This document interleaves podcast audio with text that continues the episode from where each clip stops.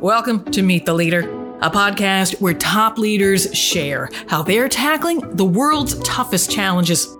In today's annual Top Books special, we share the books that inspired, informed, and changed the lives of some of the world's top leaders.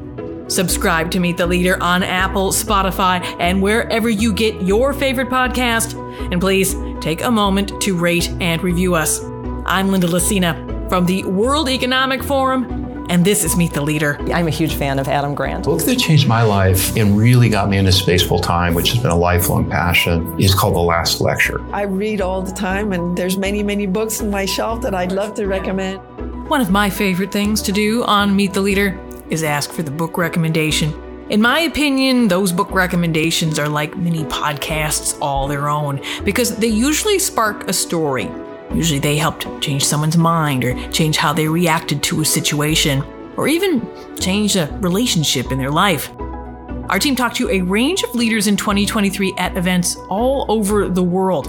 Leaders this year shared business books and history books, and their selections never failed to surprise and impress me. This is my third year doing this roundup episode, and it is always a crowd pleaser.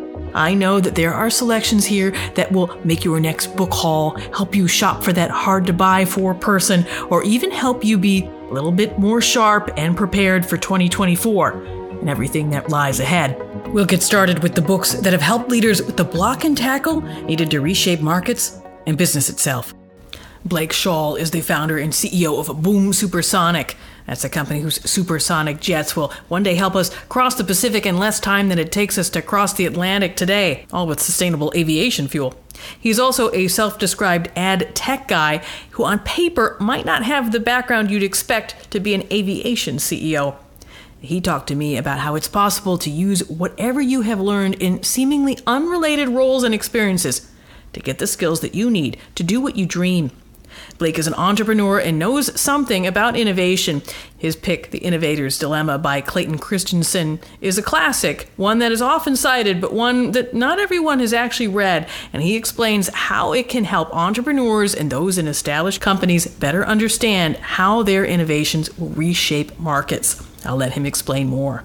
One of my one of my all-time favorite business books is The Innovator's Dilemma, and it is widely cited. People talk about disruptive innovation. This is the book that coined the term. But for any, anybody who thinks they know what that means but has not actually read the book, I would highly recommend it, uh, both for entrepreneurs as well as leaders of established companies. It explains in a way the the physics of, of market evolution. and what cases do entrenched companies tend to succeed even when there's change? And in which cases do, do new entrants have a fundamental structural advantage in, uh, in a period of change? Aaron Tartakovsky is the co founder and CEO of Epic Clean Tech. That's a startup that's helping to advance the adoption of on site water reuse technology in buildings. He shared a book with tactical advice for leaders looking to navigate and reshape big systems to make change happen. Here's Aaron. One of my favorite books is called Regulatory Hacking, and it is all about how to navigate the challenges and the ins and outs of a highly regulated industry. Um, it chronicles a lot of sort of the companies that have done that type of work, companies like Uber. So for any company working in a highly regulated space, I very strongly recommend picking up a copy of Regulatory Hacking. And uh, I don't get a commission from this, so just a, an honest, an honest recommendation. Many of our leaders suggested books that helped them better pursue their passions leaders like Dylan Taylor. Dylan Taylor is the chairman and CEO of Voyager Space, a space infrastructure company that's working on building the replacement to the aging International Space Station. He talked to Meet the Leader in January of 2023 about a book that meant a lot to him, The Last Lecture book that reinforced to him that it's possible to pursue your passions. Here's Dylan. A book that changed my life and really got me into space full time, which has been a lifelong passion, is called The Last Lecture. It was written by Randy Pausch uh, it's a book. Uh, it's also a lecture that you can watch on YouTube. I'd probably commend to you the YouTube first and then the book second. Uh, and I won't give it away, but it's he's a professor at Carnegie Mellon, and their tradition uh, when people are retiring is to give a last lecture. This is his last lecture. And what would somebody take from that if they read the last lecture? Well, I can I can tell you what I took from it. It is that you have to be leaning into your passion. Mm-hmm. And there are two elements of that. One is a lot of people say, I'm not really sure what that is. If you're not sure, go back in time. And the closer you get to your kind of first memory, yeah. the closer you are to what you're truly passionate about. Mm. So, you know, go back to your childhood in effect. So that's one key takeaway. Second key takeaway, without giving too much away about the book, is that you can have your cake and eat it too. You don't necessarily have to quit your day job and go full time in your passion. You can have both of those worlds for a period of time. And Randy was a great example of that. And in his lecture, he talks about that. Deborah Braide is a sustainable energy specialist and researcher who works for eGuide. That's an initiative transforming electricity infrastructure in developing regions in Nigeria. Her pick has helped serve as a compass for her. And maybe it's a book that will do the same for you. Uh, I recommend the book How Will You Measure Your Life by uh, Clayton Christensen. And uh, the reason I do this is because I feel like personally, um, it's always important to have a compass for your life and determine your own metrics of what success would look like. Um, so that as we go into the world and we see different interpretations of success, we already have a compass that is guiding us and our own metrics. So we're not distracted, but we're always reminded of our why, our purpose, and that compass. And it sort of guides us through life in a sense. So. I think for me, um, at every point in time, I, I always think of first what really is my purpose, you know, beyond everything. And I also think, how do I define myself outside my work? Because work and everything can be taken away. And when it's taken away, what's left? And that also always helps me to think, hey, my compass should be who am I as an individual and how do I become the best version, the kindest individual, that outside of all the work that I do, that kindness and that strength in my individuality is still there? And also, how do I ensure that I'm more focused on deeper connections with people and with relationships that would outlast all the work? And for me, that's kind of how I measure my life. So I, I try to take this, as difficult as it is sometimes, um, into every space I am and every work that I do. And I always come back to that. How, who am I outside this work? And how am I ensuring that I'm connecting with people who are more important outside of the work? Mitzi Short is an executive coach and CEO of New Season Coaching and Consulting Group. She's also a member of the Band of Sisters, a group of coaches and women with decades of leadership experience who are working to dismantle gender bias through education, awareness, and coaching. We talked to her this fall about how women can better position themselves for better roles and her lessons learned from her own personal experience. Her book pick is one that spoke to her and has helped inform her work as both a mentor and coach. Here's Mitzi. I like uh, Byron Katie's Loving What Is. Um, that's really impactful book. Well, one of the things that it's helped me with, and particularly as I interact with others from a coaching perspective, is sometimes we tell ourselves stories like, I, am not ready for this role, or um, I'm not good enough for this, right? And she talks about a process for dealing with that. And one of the questions you ask yourself is it really true? Is that really true? And if you start thinking about things from that context, then you say, no, it's really not true. So, what is the thing that you're most afraid of? And how do you create an action plan or uh, the opposite, right? So, you're fearing something. Well, what's the best thing that could happen?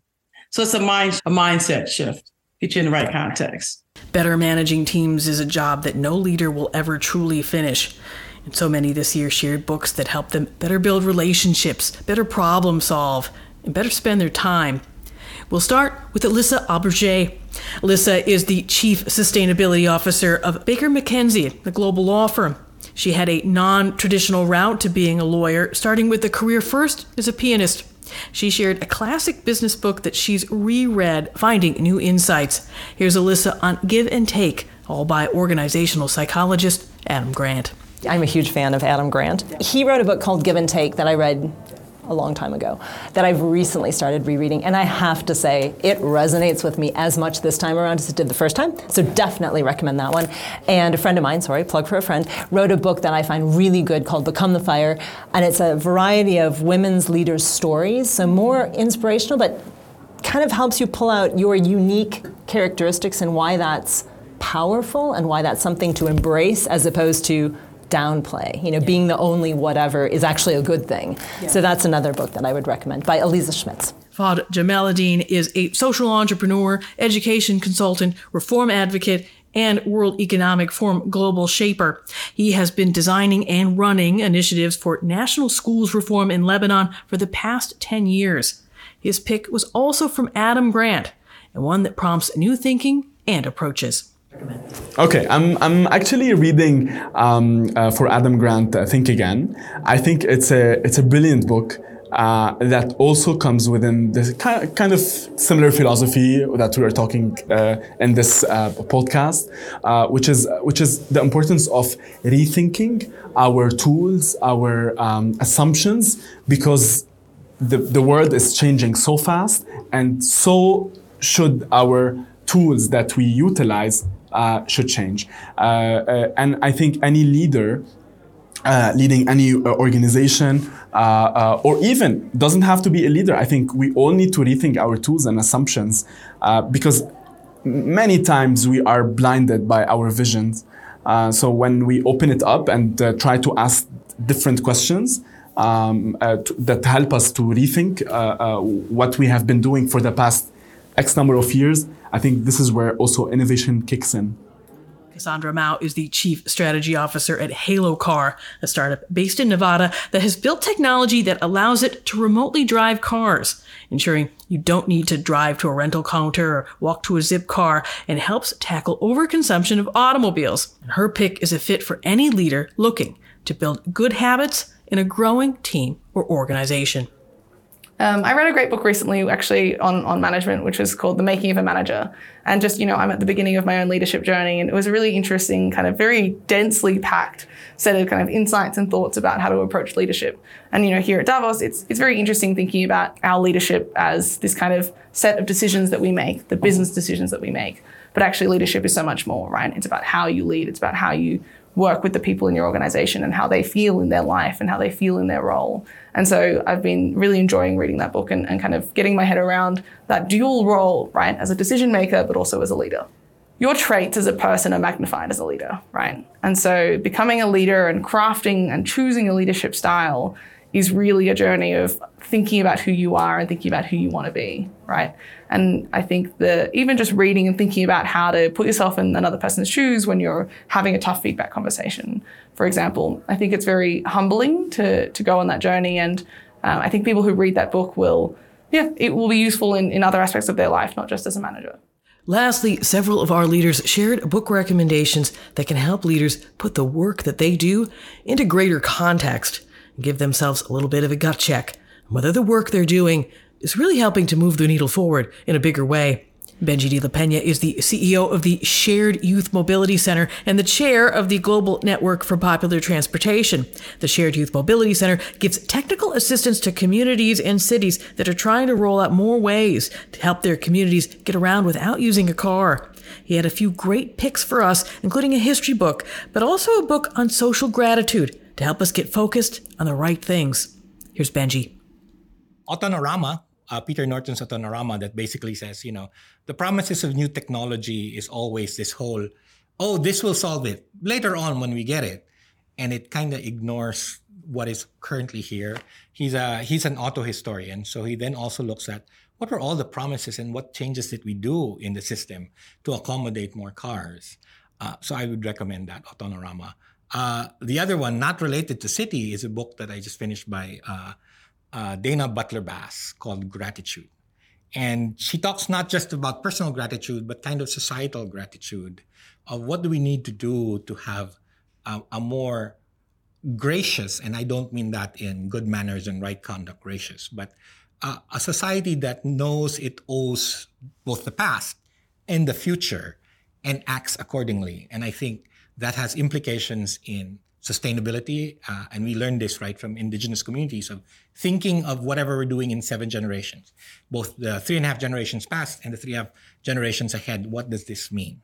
So this kind of long-term thinking, uh, maybe to think beyond the shiny baubles that technology promises us, uh, and to think really in terms of what are the outcomes we're really working towards, right? Are these the right steps forward, or if they're not the right steps forward, are we at least not uh, I at least not uh, precluding other solutions by by taking paths that then we can't back up from? So it's always kind of this both a graciousness of the past and a grace towards the future, uh, but on on the technology side, welcoming technology, but understanding that they are part of systems and they are not solutions in themselves, we have to be very clear about the problem we want to solve rather than having the technology define the problem for us. Angela Williams is the first black female CEO of United Way Worldwide, one of the world's largest privately funded charities and a nonprofit that helps communities in more than 30 countries provide things like healthy food and safe drinking water, or even better job or educational opportunities. She shared with me what anyone can learn from taking a second look at the Bible especially the book of John. Here's Angela. My favorite book should not be a surprise. Just because we just talked about the fact that I am both a lawyer and a minister is the Bible. it's great. It has tons of interesting stories. And one thing I have come to learn is that it doesn't matter what century you're in, human beings are human beings. Uh, if, if someone, whether they they've read it before or whether they're sort of coming to parts of it for their first time, what would you recommend them to be thinking about as they go through it? Well, the Christian Bible has the Old Testament and the New Testament. And so I would say the, the first book to read is um, the book of John. And why is that? Because it's the basic essence of what it means to live in society. It shares about how we should treat each other. And it talks about two basic principles. The first principle is love God which means being a spiritual person. And then second is loving your neighbor as yourself. And that is something we fail to see active in society because we live in a society now of sound bites and labels where people talk over each other. They're mean to each other. They're angry. And if we can get to a place where we love each other as we love ourselves, I think societies will be so much better off. Tiya Gordon is the CEO and founder of It's Electric. That's a startup that she founded to help ease the transition to clean energy, leveraging electric power from buildings rather than utilities to power cars. We talked about a range of big challenges that are facing the planet, and her book selection can help us think a little bit more seriously during very serious times. So, one of the books um, that I've read numerous times is a book called The Devil Never Sleeps and it's how we're living in a time of endless disaster. And I began reading this book right before Russia invaded Ukraine. I'm sitting with you now in October of 2023 after uh, there's been now um, attacks in Israel um, and, on, in, and in Gaza. And it's true that we are living in a period of time where it's going to be endless disaster that's going to be a combination of man rot and climate rot. And so, how do we work forward to prevent this? And I can't fix the man side, but I can fix the climate side. Uh, there's two positions you can take either the before or the after. And in both cases, uh, the author really kind of lays out how she put forward plans for both the before and the after. During her work, I believe she was part of the Obama administration to mitigate or to prevent. Um, and these are the two mindsets we need to be in right now. If anyone's working even close to the climate space, is you're either working to mitigate after it happens, and you need to have your plan A, your plan B, your plan C, or you're working to prevent. And then how do you get there fastest? Martine Ferland is the CEO of Mercer, one of the world's largest human resource consultancies. When we talked, she shared the books that have shaped her, including a history on Winston Churchill that helps leaders see hope even in times of crisis. Here's Martine. During the pandemic, I really enjoyed reading. It was not a, a, leadership book, really, but it's called The Splendid and the Vile by Erik Larson. And it's the first year in office of Winston Churchill. And first of all, I was thinking, oh, okay, it's much less worse. we'll be, we're going to be fine. Uh, but just the lessons in leadership in that book was, it was really inspiring. What kind of lessons? Re- uh, resilience, grit, faith, yeah. bounded optimism in yeah. terms of saying, we'll get out of this, we'll get somewhere, we have faith, we have what it takes to get through this, we'll do it together. We don't know if it's tomorrow, the day after tomorrow, or, or, or in six months, but the bounded optimism that we will prevail, uh, I, I think was the key lesson. And lastly, this year we had the most thoughtful conversation with Didier Elzinga. He's the CEO of Melbourne based software firm CultureAmp and he talked to me how leaders can manage the toughest moments at work. He also talked to me about some of his favorite books that help leaders rethink how they use their most precious resource, their time. I'll let Didier explain. Uh, I'm, I'm a huge reader, so there's like hundreds of books, but probably the book that I would recommend the most to other leaders is The Power of Full Engagement by Jim Loehr and Tony Schwartz. Um, terrible cover, terrible title. Uh, Jim Loehr is a sports psychologist the, the core of the book is what we need to do is manage energy, not time. And he talks about the, the rituals and the behaviors that you create around different types of energy. And so it's fundamentally interesting and important to what I was talking about before around attention and other things. And as a leader, it gets right to the heart. You've got physical, mental, emotional, and spiritual energy. And we tend to be overtrained and undersupported in different ones depending on our lives. So that's the book I would recommend. And if someone read that, how would it shape them? How would it impact them? Uh, once again, it goes back to when we think about productivity, we're constantly thinking about how do I spend my time. But the point that they make in the book is that the energy that you bring to that time is probably more determinative of the outcome than the time itself. So, understanding for yourself how to manage your days and your life and putting in appropriate rituals to allow you to have the energy when you need it, not just the time. And those were the books that changed the lives of the leaders from 2023. Thanks so much to them, and thanks so much to you for listening. A transcript of this episode and my colleagues' episodes of Radio Davos are all available at wef.ch slash podcasts. This episode of Meet the Leader was presented and produced by me, with Juan Turan as studio engineer for interviews recorded at the annual meeting in Davos, Edward Bailey for interviews recorded at the Sustainable Development Impact Summit in New York, Eve Schaffner for those recorded in Detroit at the Urban Transformation Summit, and thanks go out to Taz Kelleher edits, Gareth Nolan for driving studio production, and Robin Pomeroy for guidance all year round. That's it for now. I'm Linda Lacina with the World Economic Forum. Have a wonderful rest of 2023 and a great start to the year ahead.